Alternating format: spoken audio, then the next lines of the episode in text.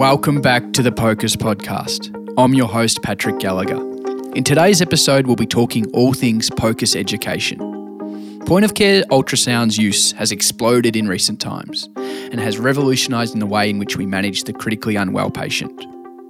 And so too has the appetite for POCUS training amongst all trainees and specialists from all areas of medicine. Do you want to learn ultrasound? Where do you begin? Is it just about picking up a probe and starting to scan? And what makes a good training program? Today's episode will shed some light on these questions and more. Today, we're lucky enough to be joined by Carolynne Cormack and Anthony Wald from Monash Health in Melbourne, who both are POCUS educators and were instrumental in establishing the Monash Health POCUS program. They're both authors of Time to Establish Pillars in Point of Care Ultrasound, published in the Australian Journal of Ultrasound in Medicine 2019. Caroline and Anthony, welcome to you both. It's a pleasure having you join us on the POCUS podcast today. Let's start with you, Carolynne. Uh, if you could start us off and tell us a bit about yourself and, and your role. Fantastic. Thanks, Patrick. Uh, so I'm a senior sonographer at, at uh, Monash Health in Victoria, and I've worked in uh, the world of ultrasound for over 25 years. I have been really fortunate for the last 10 to be working in the point of care space, um, and I've been involved in the program since pretty much the start of it, um, or just a little bit after it was begun.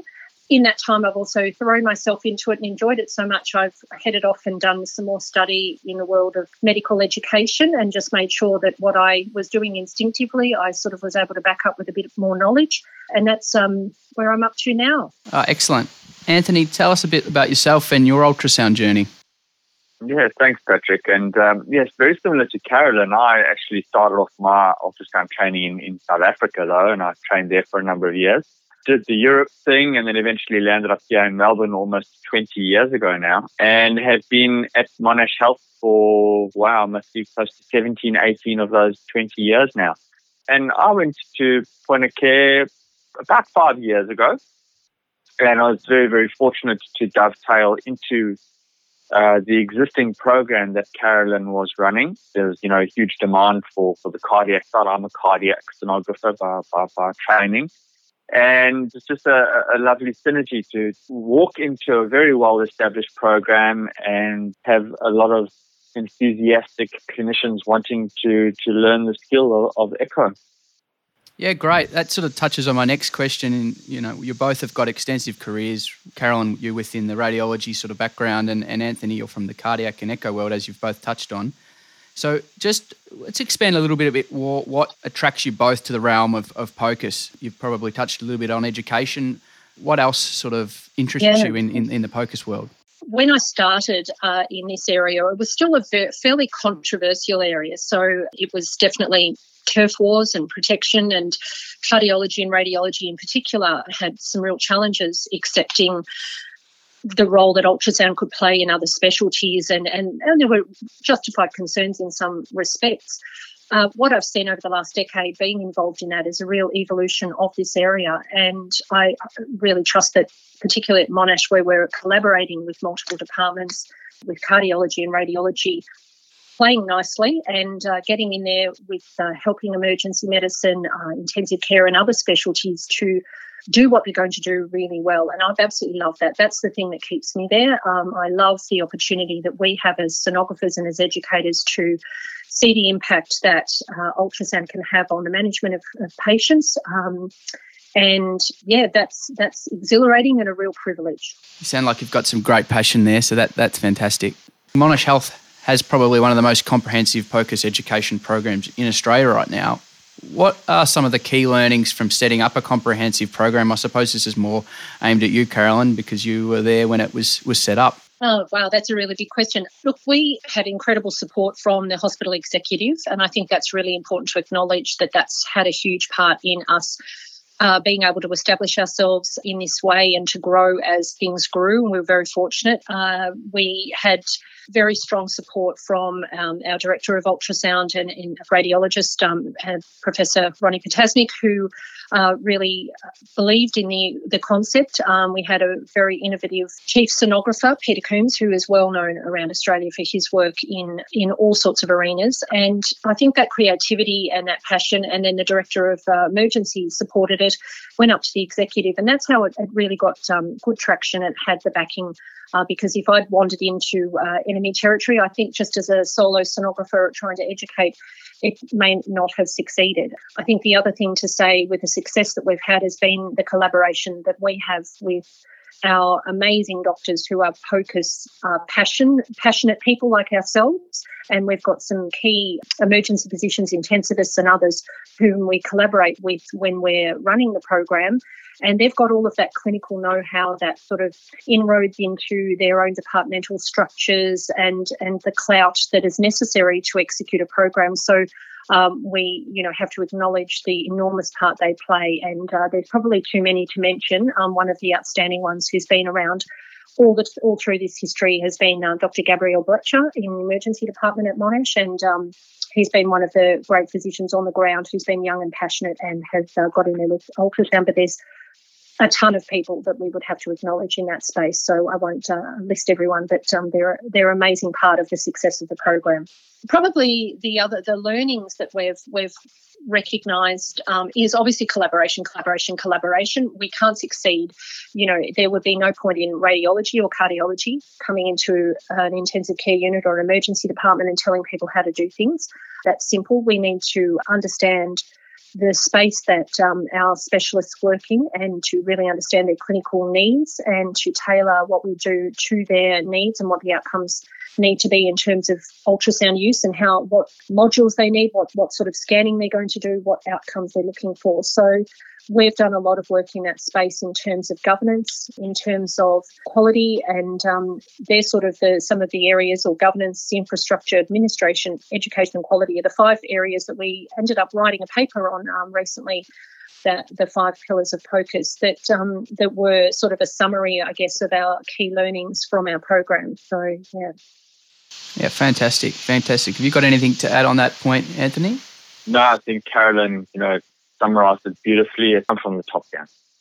Sort of focus more generally. What do you see the biggest challenge for point of care ultrasound moving forward? There's quite a few. I think um, both Anthony and I are involved in other organisations as well. So, we, uh, sort of our view of this is quite broad. I think uh, in within Australasia, we're still really experiencing growing pains with the world of point of care ultrasound. I think um, there's many challenges. One of those, um, which is how large or extensive should the training be? How in depth should it be? We've kept things fairly binary and simple, and I think that's been a key to our success as well. We don't teach for our clinicians or our physicians to replace the work of cardiology and radiology. We, particularly within the emergency department, keep things short and sharp, quick answers to manage a patient, to confirm a diagnosis, a working uh, diagnosis, in, to expedite, you know, enabling them to expedite patients' care. So th- when you're teaching with a very uh, finite uh, module, uh, the, the list of things that they're assessing and making a decision on diagnostically is, is limited, I think that's really successful because otherwise you open Pandora's box and it becomes extremely complicated and the potential for error because of lack of experience is enormous. So that, that would be one thing to say. Um, I think also the ad hoc learning, the nature of POCUS is that doctors have curious minds and are wonderful uh, learners uh, as a general rule, obviously, high level learners. Um, I think the lack of teachers on the ground, the lack of clinicians with expertise, and the lack of uh, time as that many even of our POCUS champions struggle with. They're, they're, the challenges that are going to hold back because um, until we've got enough people within different specialties that are using ultrasound with a skill set to then engender further learning uh, within their specialties, things are constrained and that, that can be a real challenge. So we're certainly in that phase at the moment of just um, getting to the next step a lot more like many places in America are experiencing, where they're further advanced than we are. Another challenge that I would see is just that whole notion of uh, we talked about the you know the infrastructure around POCUS. So it's not just as simple as picking up a probe and waving it around and, and everything's fabulous. You know, some of the other considerations that are being left neglected, uh, things like archiving of images and, and documentation for patient record, cons- uh, consideration of those things, that, that requires time, that requires money, and uh, cooperation potentially of IT departments and others to execute that. So I think there's some of the challenges that POCUS experiences. It has to uh, grow up to be fully legitimate and legitimised in the, in the eyes of other specialties so that when a, an ultrasound is performed by an emergency physician and they say, my patient has a ruptured ectopic and needs to go to theatre straight away, that the O&G unit, when they call, are going to say, fantastic, we trust your diagnosis, we know you guys are great with ultrasound, uh, straight do not pass go, do not collect $200 straight to theatre. But I think there's still certainly a way to go before we have that across the board. And in another 10 years, it'll be a, a very different space. But for now, we are certainly experiencing lots of challenges, but great opportunities as well. Mm. I think I, I think I wouldn't mind adding into that as well is is the the, the, the management of equipment. The equipment horizon is changing so quickly from the the fact that that what was what were point of care machines maybe five years ago that gave okay images. The size of the machines haven't changed, but the image quality has improved so much that they, you know, from, from a price point, they are really, really brilliant machines. Versus the, and and I use the word very, very loosely, um, the threat of of literally the handheld device that is either wired or unwired. Um, it's how organizations actually adapt to these disruptive technologies and make sure that they're used in a positive way. Um, because if, if organizations don't actually manage or at least guard clinicians in how to use these new disruptive technologies, there could be some sentinel events that, that may occur and you know you don't want you don't want that, that to happen where something's missed um, because somebody scanned using their own personal device. It's never been archived it was never reported etc etc so i think those are challenges to think about as well for the future. I think it's a very i'll probably upset a lot of people but i think saying that ultrasound is, is you know the new stethoscope is a very flippant remark, to be honest with you, because ultrasound is way more complicated and way harder to learn. And, and I think the implications of an ultrasound probe are way more than the implications of a fit. Hmm. Yeah, food for thought there, Anthony. In terms of education, where do you see POCUS heading in the future? And what will be required to get there? Are we going to see more of a like the US model where they start teaching ultrasound in undergraduate medical school, or what's your thoughts on on on education and, and, and where it's going to go? I, I think it'll definitely head in that direction in the future. It may take quite a bit of time uh, for that to be embedded in medical education uh, across the universities for the same reasons that we've already said in terms of resourcing uh, and enough specialists. So we would know in radiology and cardiology, it's already hard enough to staff departments with echocardiographers and sonographers, let alone others who are then going out into the educational sphere. Um, so there'll be a bottom up uh, with the with the medical students coming through with more ultrasound knowledge um, as the technology's got smaller and cheaper. They'll be, you know, I've heard of medical um, schools handing out, uh, you know, handheld devices instead of st- stethoscopes that they used to. So it's definitely that way, but there'll also be the top down. So from our most senior specialists within uh, different medical specialties, uh, also with the colleges mandating particular skill sets, there'll be there'll need to be investment in education. Uh, across the board for those who are already qualified as senior doctors uh, to you know, add ultrasound skill sets to their repertoire. So I would imagine that colleges, I would hope, um, in the future will continue to invest in this space. One of the things that's we'd love to see is a little bit more across the board in terms of education, so that not every institution or college or different individual is having to reinvent the wheel. Uh, I think that's really important. Yes, so it'd be great to see us move from an ad hoc sort of educational space to a, a more uniform level of education for those who are wishing to use POCUS in their clinical management. Mm. Uh, I couldn't I couldn't agree more, and I think also there again there's this whole disruptor technology occurring on the horizon where apart from teaching the young medical students point of care ultrasound, we can even teach them anatomy using their ultrasound probe. You know, we have a, a, an extensive shortage of, of cadavers. So sometimes medical students don't have the exposure to, to anatomy like, the, like they should or would like.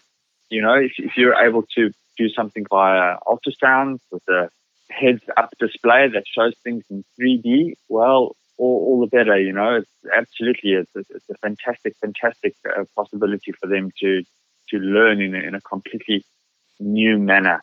But the thing is that it's all very well that, that, that medical schools are handing these devices out to students and, uh, you know, offering their registrars handheld devices or whatever it is that at an extremely reduced rate. The program behind it needs to be there as well. The, the teaching needs to be there. It's not a free for In my opinion, I don't think it should be a free for So tell me about, we're sort of moving on to, to, to now specific ultrasound cases. Tell me about a memorable case on which a point of care ultrasound has really made a difference to the patient's outcome. If, if you've got anything, um, I'm sure you've got many, but there, is there any, any specific ones that really memorable to, to both of you? I think Anthony's got one of the most dramatic ones. He's done quite a few recently with some of our emergency physicians have been quite dramatic. Yeah, look, I mean, there's, there's a couple. I've got, I've got two in mind actually. The one that, that Carolynne's probably thinking of is, is, a, is a gentleman who, who had been released from, from hospital five days prior after having uh, a pretty uneventful bypass, cardiac bypass surgery. And he came in, he was shocked, he was hypotensive, tachycardic. I mean, he's just really grey and, and horrible. And the ED physician did a scan, and by you know anyone's standard, the images were pretty atrocious. But the thing is that that it reaffirmed what the ED physician was thinking of, and he got like two or three pictures that were really, really clear. Um, and there was this massive, massive pericardial effusion that that needed to be drained straight away and was drained straight away. And you know, literally within a half an hour of the patient hitting the resus space, things were being done and actioned, and, and, and the patient was looking a hell of a lot better. And that, that, that's one of them. And then I have another one, yeah, actually, very, very recently from the intensive care unit. Um, not the intensive care unit at Monash Medical Center. It was a, a, you know one of the other campuses that we have, where a patient was septic and the clinician did the ultrasound at the bedside and, you know, identified a massive vegetation, infective endocarditis, and it just got the ball rolling very, very quickly on this patient's care and what needed to be done to to uh, to make sure that this patient was transferred and and looked after in the best way forward. So two two cases, slightly different departments, but uh, both of them impacting the care quite quickly. Yeah, yeah, definitely shows the value of point of care. Both those stories. Where are you, Carolynne? You, you should have a couple of hangers. Uh, look, I, I've, i mean, there's there's many cases, obviously, uh, particularly in the emergency department. Um, I, I heard of an emergency physician who, outside our organisation, once said that, you know, with point of care ultrasound, every ten cases that they do, probably a good six of those are going to be confirming what they already knew or thought, um, which is great just as they proceed with the management of the patient going forward with admitting them or doing whatever. But there will be that one in 10 case that it really does change the way they manage something that was a bit unexpected that they hadn't expected when they were they had their list of differentials that they were working with and um, and that's where they really come into their own yeah definitely i couldn't couldn't agree more finally, we'll start with you, Anthony. Finally, leave us with your one go-to tip or pearl of wisdom for, for ultrasound technique for, for those people out there that are that are learning, or what's your pearl of wisdom? So I guess from a cardiac perspective, wait for the patient to breathe. Don't try and chase the picture because at the end of the day, the heart's the moving organ. And if you're chasing that moving organ around, um, you'll never catch it.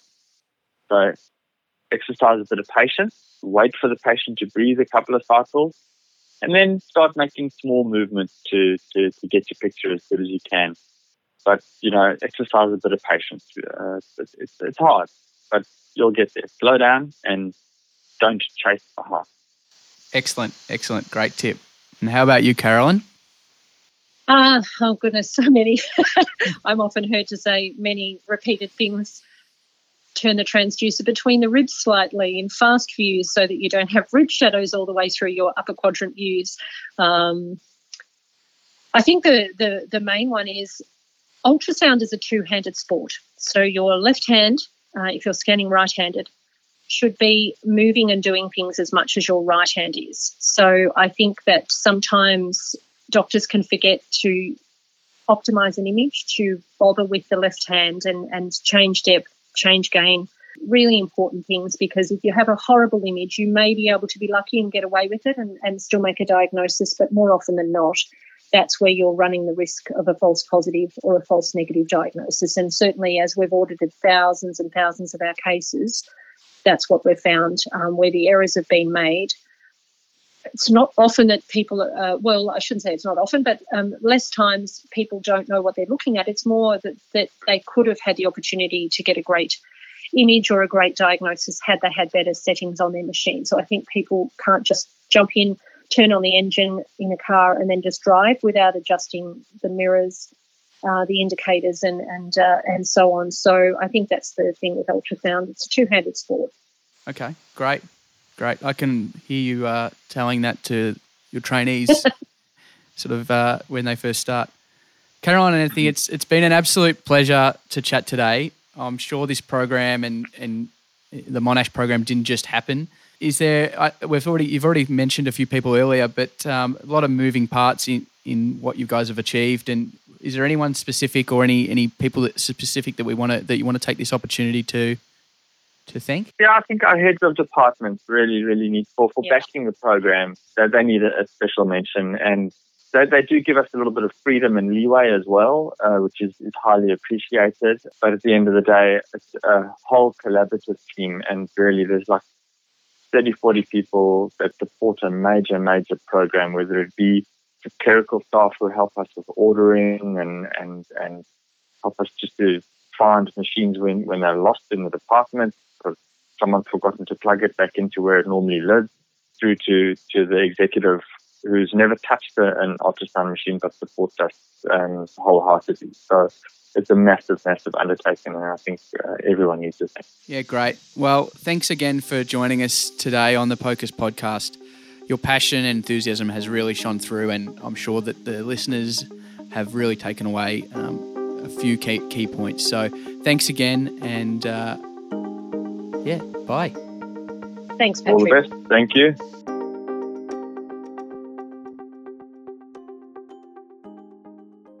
The POCUS podcast is proudly presented by GE Healthcare.